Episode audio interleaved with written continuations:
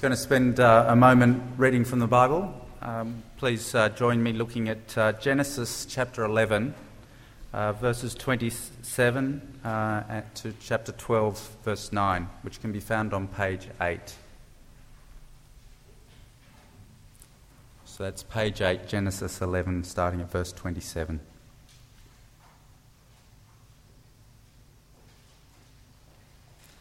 This is the account of Terah. Terah became the father of Abram, Nahor, and Haran. And Haran became the father of Lot. While his father Terah was still alive, Haran died in Ur of the Chaldeans, in the land of his birth. Abram and Nahor both married. The name of Abram's wife was Sarai. The name of Nahor's wife was Milcah. She was the daughter of Haran, the father of both Milcah and Iscah. Now Sarai was barren, she had no children. Terah took his son Abram, his grandson Lot, son of Haran, and his daughter in law Sarai, the wife of his son Abram, and together they set out from Ur of the Chaldeans to go to Canaan. But when they came to Haran, they settled there. Terah lived 205 years, and he died in Haran. The Lord said to Abram, Leave your country, your people, and your father's household, and go to the land I will show you. I will make you into a great nation, and I will bless you. I will make your name great, and you will be a blessing. I will bless those who bless you, and whoever curses you, I will curse. And all peoples on the earth will be blessed through you. So Abram left as the Lord had told him, and Lot went with him. Abram was 75 years old when he set out from Haran. He took his wife Sarai his nephew Lot, all the possessions um, they had accumulated, and the people they had acquired in Haran, and they set out for the land of Canaan, and they arrived there. Abram travelled through the land as far as the site of the great tree of Moreh at Shechem. At that time, the Canaanites were in the land. The Lord appeared to Abraham and said, To your offspring I will give this land. So he built an altar there to the Lord, who had appeared to him. From there he went on towards the hills east of Bethel and pitched his tent. With Bethel on the west and Ai on the east, there he built an altar to the Lord and called on the name of the Lord. Then Abram set out and continued towards Negev. Now turn to Galatians uh, chapter 3, verse 6 to 14, which can be found on page 824.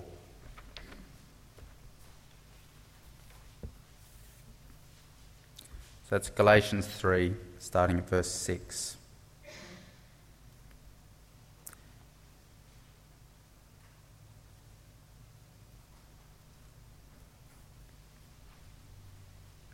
Sorry, I've just lost my spot. Consider Abram, Abraham. He believed God, and it was credited to him as righteousness. Understand, then, that those who believe are children of Abraham. The scripture foresaw that God would justify the Gentiles by faith and announce the gospel in advance to Abraham. All nations will be blessed through you. So those who have faith are blessed along with Abraham, the man of faith.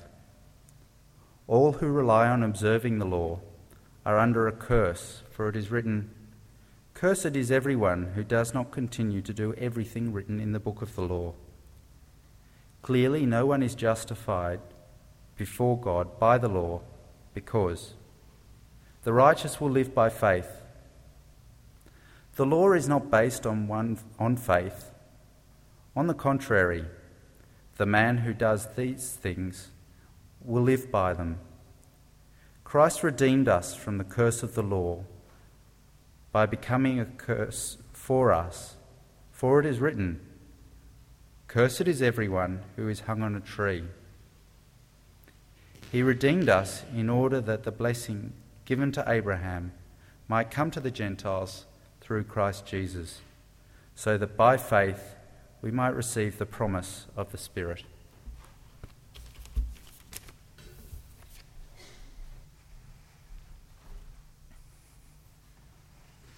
Evening, folks. Uh, my name's Steve. Uh, it's a pleasure to speak to you today.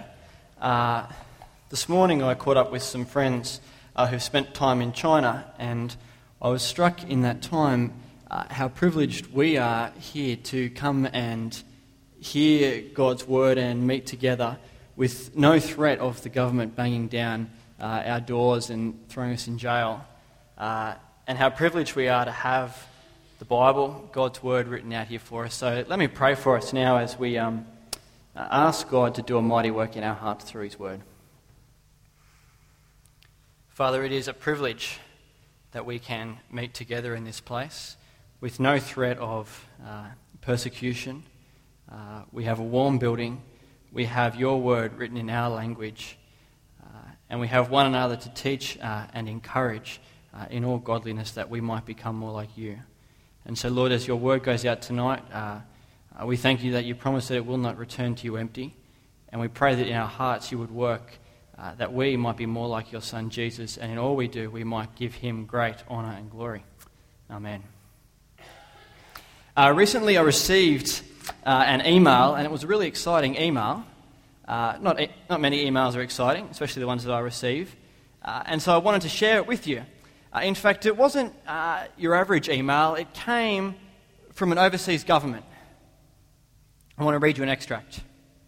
Dear Sir, we are top official of the federal government contract review panel who are interested in importation of goods into our country with funds which are presently trapped in Nigeria. In order to commence this business, we solicit your assistance to enable us to transfer into your, into your account the said trapped funds. Now, at this point, I was a little bit confused because I wasn't sure what imperation meant, um, and I still wasn't sure why they were contacting me, but I persevered and I kept reading the email, and I was so glad that I did because the email continues. I have therefore been delegated as a matter of trust by my colleagues of the panel to look for an overseas partner into whose account we would transfer the sum of 21 million 320,000 US dollars. Please note, they say, the transaction is 100% safe. Now, I couldn't believe it. Out of all the people in the world to email, the Nigerian government had decided to entrust me with their money. Now, of course, if it sounds too good to be true, then it probably is. And uh, this was yet another Nigerian uh, email scam that promptly found its way into my uh, spam folder in my email. But what I don't understand is why so many people fall victim to these scams. And they do, you hear of them all the time what confidence can you have in the promise that is given from someone whom you have no relationship with? An email out of the blue from someone you don't know with a promise that sounds so amazing, why would you believe that? And I think it just goes to show uh, how sinful and greedy we really are when we'll receive these emails from people we don't know. We're offered something for nothing and we're quite willing to take the risk to gain everything uh, for such uh, uh, great risk. We're easily fooled by outrageous and empty promises. Now, God makes promises too. And whilst God's promises certainly appear outrageous, uh, they are anything but empty. Uh, you see, there's an infinite difference between the promises that God makes and the promises that our friends on the Nigerian email scam are sending us. Firstly, uh, God doesn't give us his promises sent in an email in poorly phrased English. But more importantly, when God gives us his promises, God is the one giving us the promises. The promises come from God. And so, in the passage that we read uh, before, Genesis 12, uh, we see that God made not just one promise, but many promises. And he made them not just to a guy called Abram, who later became known as Abraham. So if I start mixing those names up, uh, that's why. We're talking about the same person. God made those promises not just to Abram, but to us too, the people who the Bible explains are the descendants of Abram. So keep your Bibles open to Genesis 12. And I want us to look again at verses 1 to 3, this great promise of God to Abram. The Lord had said to Abram, Leave your country, your people, and your father's household, and go to the land I will show you. I will make you into a great nation, and I will bless you. Uh, and I will make, make your name great, and you will be a blessing. I will bless those who bless you, and whoever curses you, I will curse, and all peoples on earth will be blessed through you. You know, seemingly out of nowhere, God speaks into his creation uh, to this person called Abram and delivers him this list of amazing, outrageous promises. Why are these promises so outrageous? Uh, well, I want to share with us six reasons. Six reasons why these are just so incredible. First of all, it's amazing, don't you think, that the God of all creation would bother, firstly, to speak to his creation, but secondly, to bind himself in promises to those people who he has created. Why would God do that? Particularly as we've seen over the last nine chapters of Genesis, that his creation feels absolutely no obligation to the God who created them. They certainly don't feel any uh, binding uh, uh, promise to the God who made them. Why should the God uh, who created all things come and make promises to a rebellious and arrogant and proud people? It doesn't make sense. Secondly, God doesn't just offer Abram promises he offers Abram promises of blessing. Now he says, I will bless you. You will be a blessing. I will bless those who bless you. All the peoples on earth we bless through you. Blessing is just language of favor. Over and over and over again, God says, I will show favor and goodness to you. God is promising Abram great promises of goodness. You know, he even says to him, he just said that, I will make your name great, verse 2. And if you remember back to last week with the Tower of Babel, everyone was trying to build up this awesome tower so they could make their names great, and God brought them down. But God looked at Abram, a lowly, ordinary man, and said, Abram, I'm going to make your name great. Third, these promises that God gives to Abram aren't given because Abram is particularly good you know, nothing stands out here as we see uh, why God picks Abram. Uh, Abram isn't a guy who has lived up to a rigorous series of criteria of you know, what it means to be chosen by God. In fact, Abraham did absolutely nothing to receive the favour of God. God was just gracious to him. Fourth, God makes promises to Abram that he will turn him, make him into a great nation and by its very definition, a nation needs people. And uh, we're hitting on some practicalities here, but Abram and his wife are no spring chickens. In fact, when God made the promises to Abram, he was 75 and his wife was 65. Now, I'm no doctor, but that's old to be having babies. But fifthly, they weren't just old. Sarah, or Sarai, Abram's wife, was barren. You know, that's what really stands out from what we read at the end there of, verse, uh, of chapter 11. His wife was barren.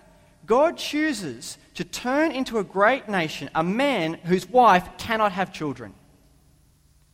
That doesn't make sense, does it?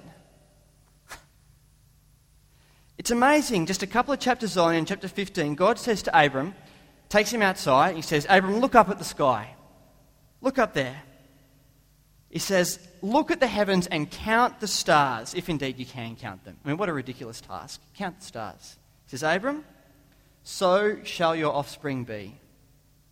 So he, God, has made a promise to make a great nation, many offspring, out of a man whose wife cannot have babies. And lastly, and perhaps most astoundingly, God promises to deliver the gospel, God's good news of salvation through Abraham, or through Abram, and therefore bless the whole world. We read uh, in verse 3 God's promise to Abram that all people on earth will be blessed through you. Now, us, now with the benefit of uh, the New Testament and all of Scripture to inform how we understand God's promises, can see, as Dave read to us in Galatians 3 8 to 9, and it's on the screen now, just what was going on here. The Scripture foresaw that God would justify the Gentiles by faith and announce in advance the gospel to Abraham. All nations will be blessed through you. So those who have faith are blessed along with Abraham, the man of faith.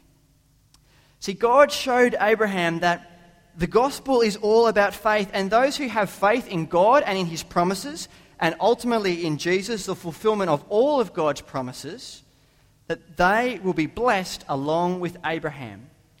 Abraham is, is described as, as the father of all, of all people who believe in God and trust in his promises. And so we're told that all who believe, as Abraham did, will share in all the blessings that God has for his people. And so as we read these great promises that God delivers to Abram, you just think, wow. And you just think, why? You know, why, God? Why would you do this? Do you see now why these promises are so outrageous? A God speaking into his creation amazing promises of goodness and blessing for no particular reason and not because Abram was any good. And God will make Abram into a great nation and bless the whole world through him.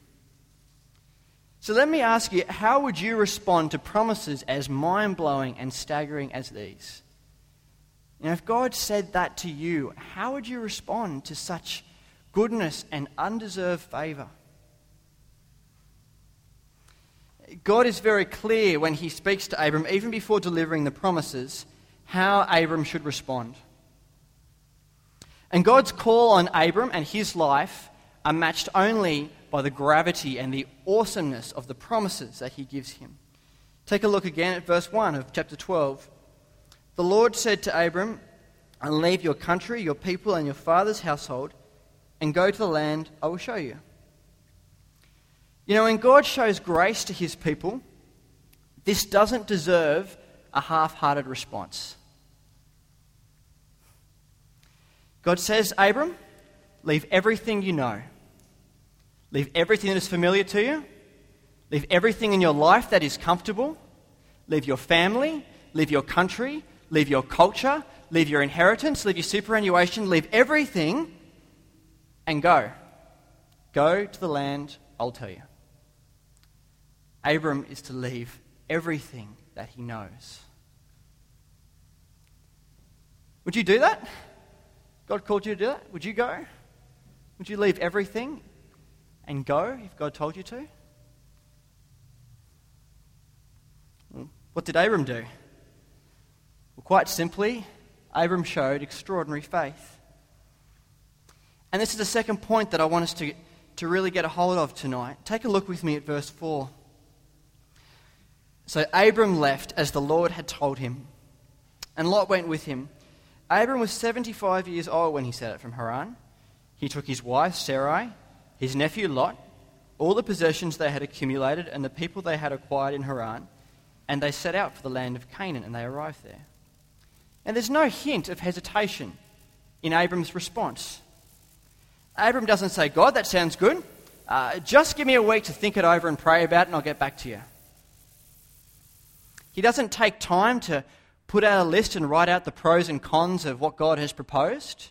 God has given him an awesome promise, and he leaves immediately just as the Lord had told him. You know, it didn't matter that in man's eyes the promises of God were just crazy and ridiculous. It didn't matter that his wife was barren. It didn't matter that they were old. It didn't matter that he didn't know where God was going to lead him.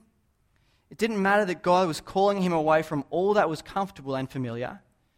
God promised, Abraham listened, he believed, and he obeyed. Now, of course, if we know the story of Genesis, if we've read a couple of chapters in advance, we'll know that this isn't always the way that Abram responds to uh, God's promises. Uh, you'll know that Abraham, just like us, doubted. And just like us, his faith in God wavered and wasn't always sure. And you know, this provides great hope for us as well, as people whose hope in God isn't as sure as it should be. But you know, with all his failings, Abram was a man who truly believed God. And the letter to the Romans that we pick up on again in the New Testament wonderfully describes what really is going on here as Abram puts his trust in God. Why don't you turn, turn with it to me? I was going to put it on the screen, but it was too big. Romans 4. It's on page 798.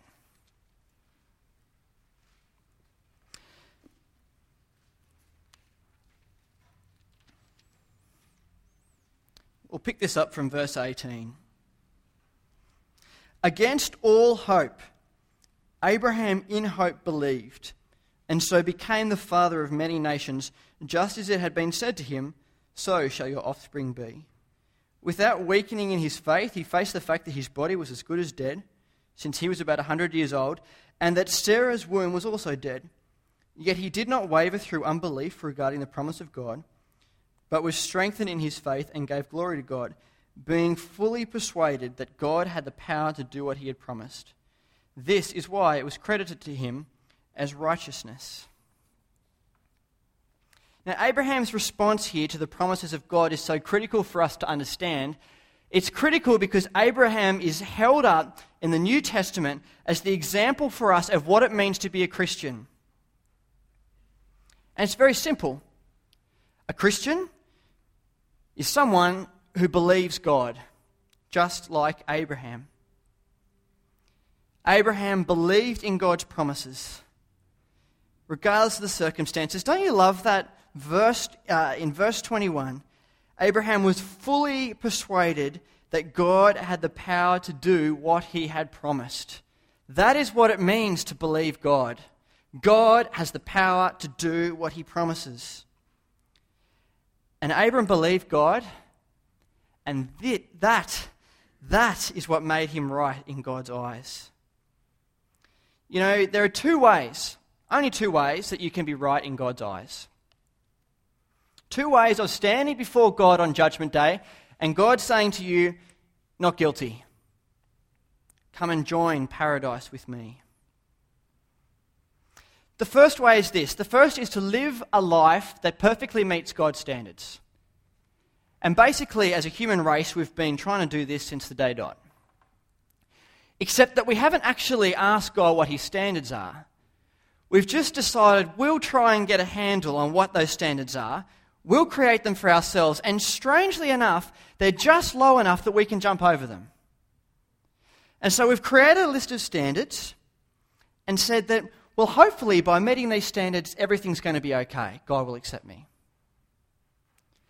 Except the Bible makes it clear that ignorance is no defense, and it's not up to us to make the standards for God. And in fact, as Galatians 3 tells us that we heard before, all who rely on observing the law are under a curse. As it is written, Cursed is everyone who does not continue to do everything written in the book of the law. So, breaking God's law at just one point makes you a lawbreaker of all of it and guilty of God's judgment, deserving of death. So basically, it's pretty clear to all of us here that if we're going to rely on this standard, we're all doomed. None of us have a hope. But thankfully, God knows this, and He has provided another way, and that is to believe in God's promises. Know, the Bible tells us that Jesus came to be our curse, to be our death, so that all who believe in him and in God's work through him will not be cursed, but instead can know God and can know all of God's blessings and promises and goodness, not just now, but throughout all of eternity. God knows that you and I are lawbreakers. He knows we need a way out, and He's done something about it. He's provided a Saviour, the one who secures all of, God prom- all of God's promises. And all God requires is that we believe. Friends, that's all that a Christian is. As someone who relies not on their own goodness, but on the goodness of God and His promises, and throws all their eggs in that basket and says, God, I believe your promises. I trust you. You are trustworthy. I'm in on that. And the Bible is clear that all who put their faith in God, who trust God's promises uh, through Jesus Christ, belong to Jesus, are descendants of Abraham, and are heirs to all the promises that God gave him and all the promises that are given to us throughout Scripture. It's good stuff.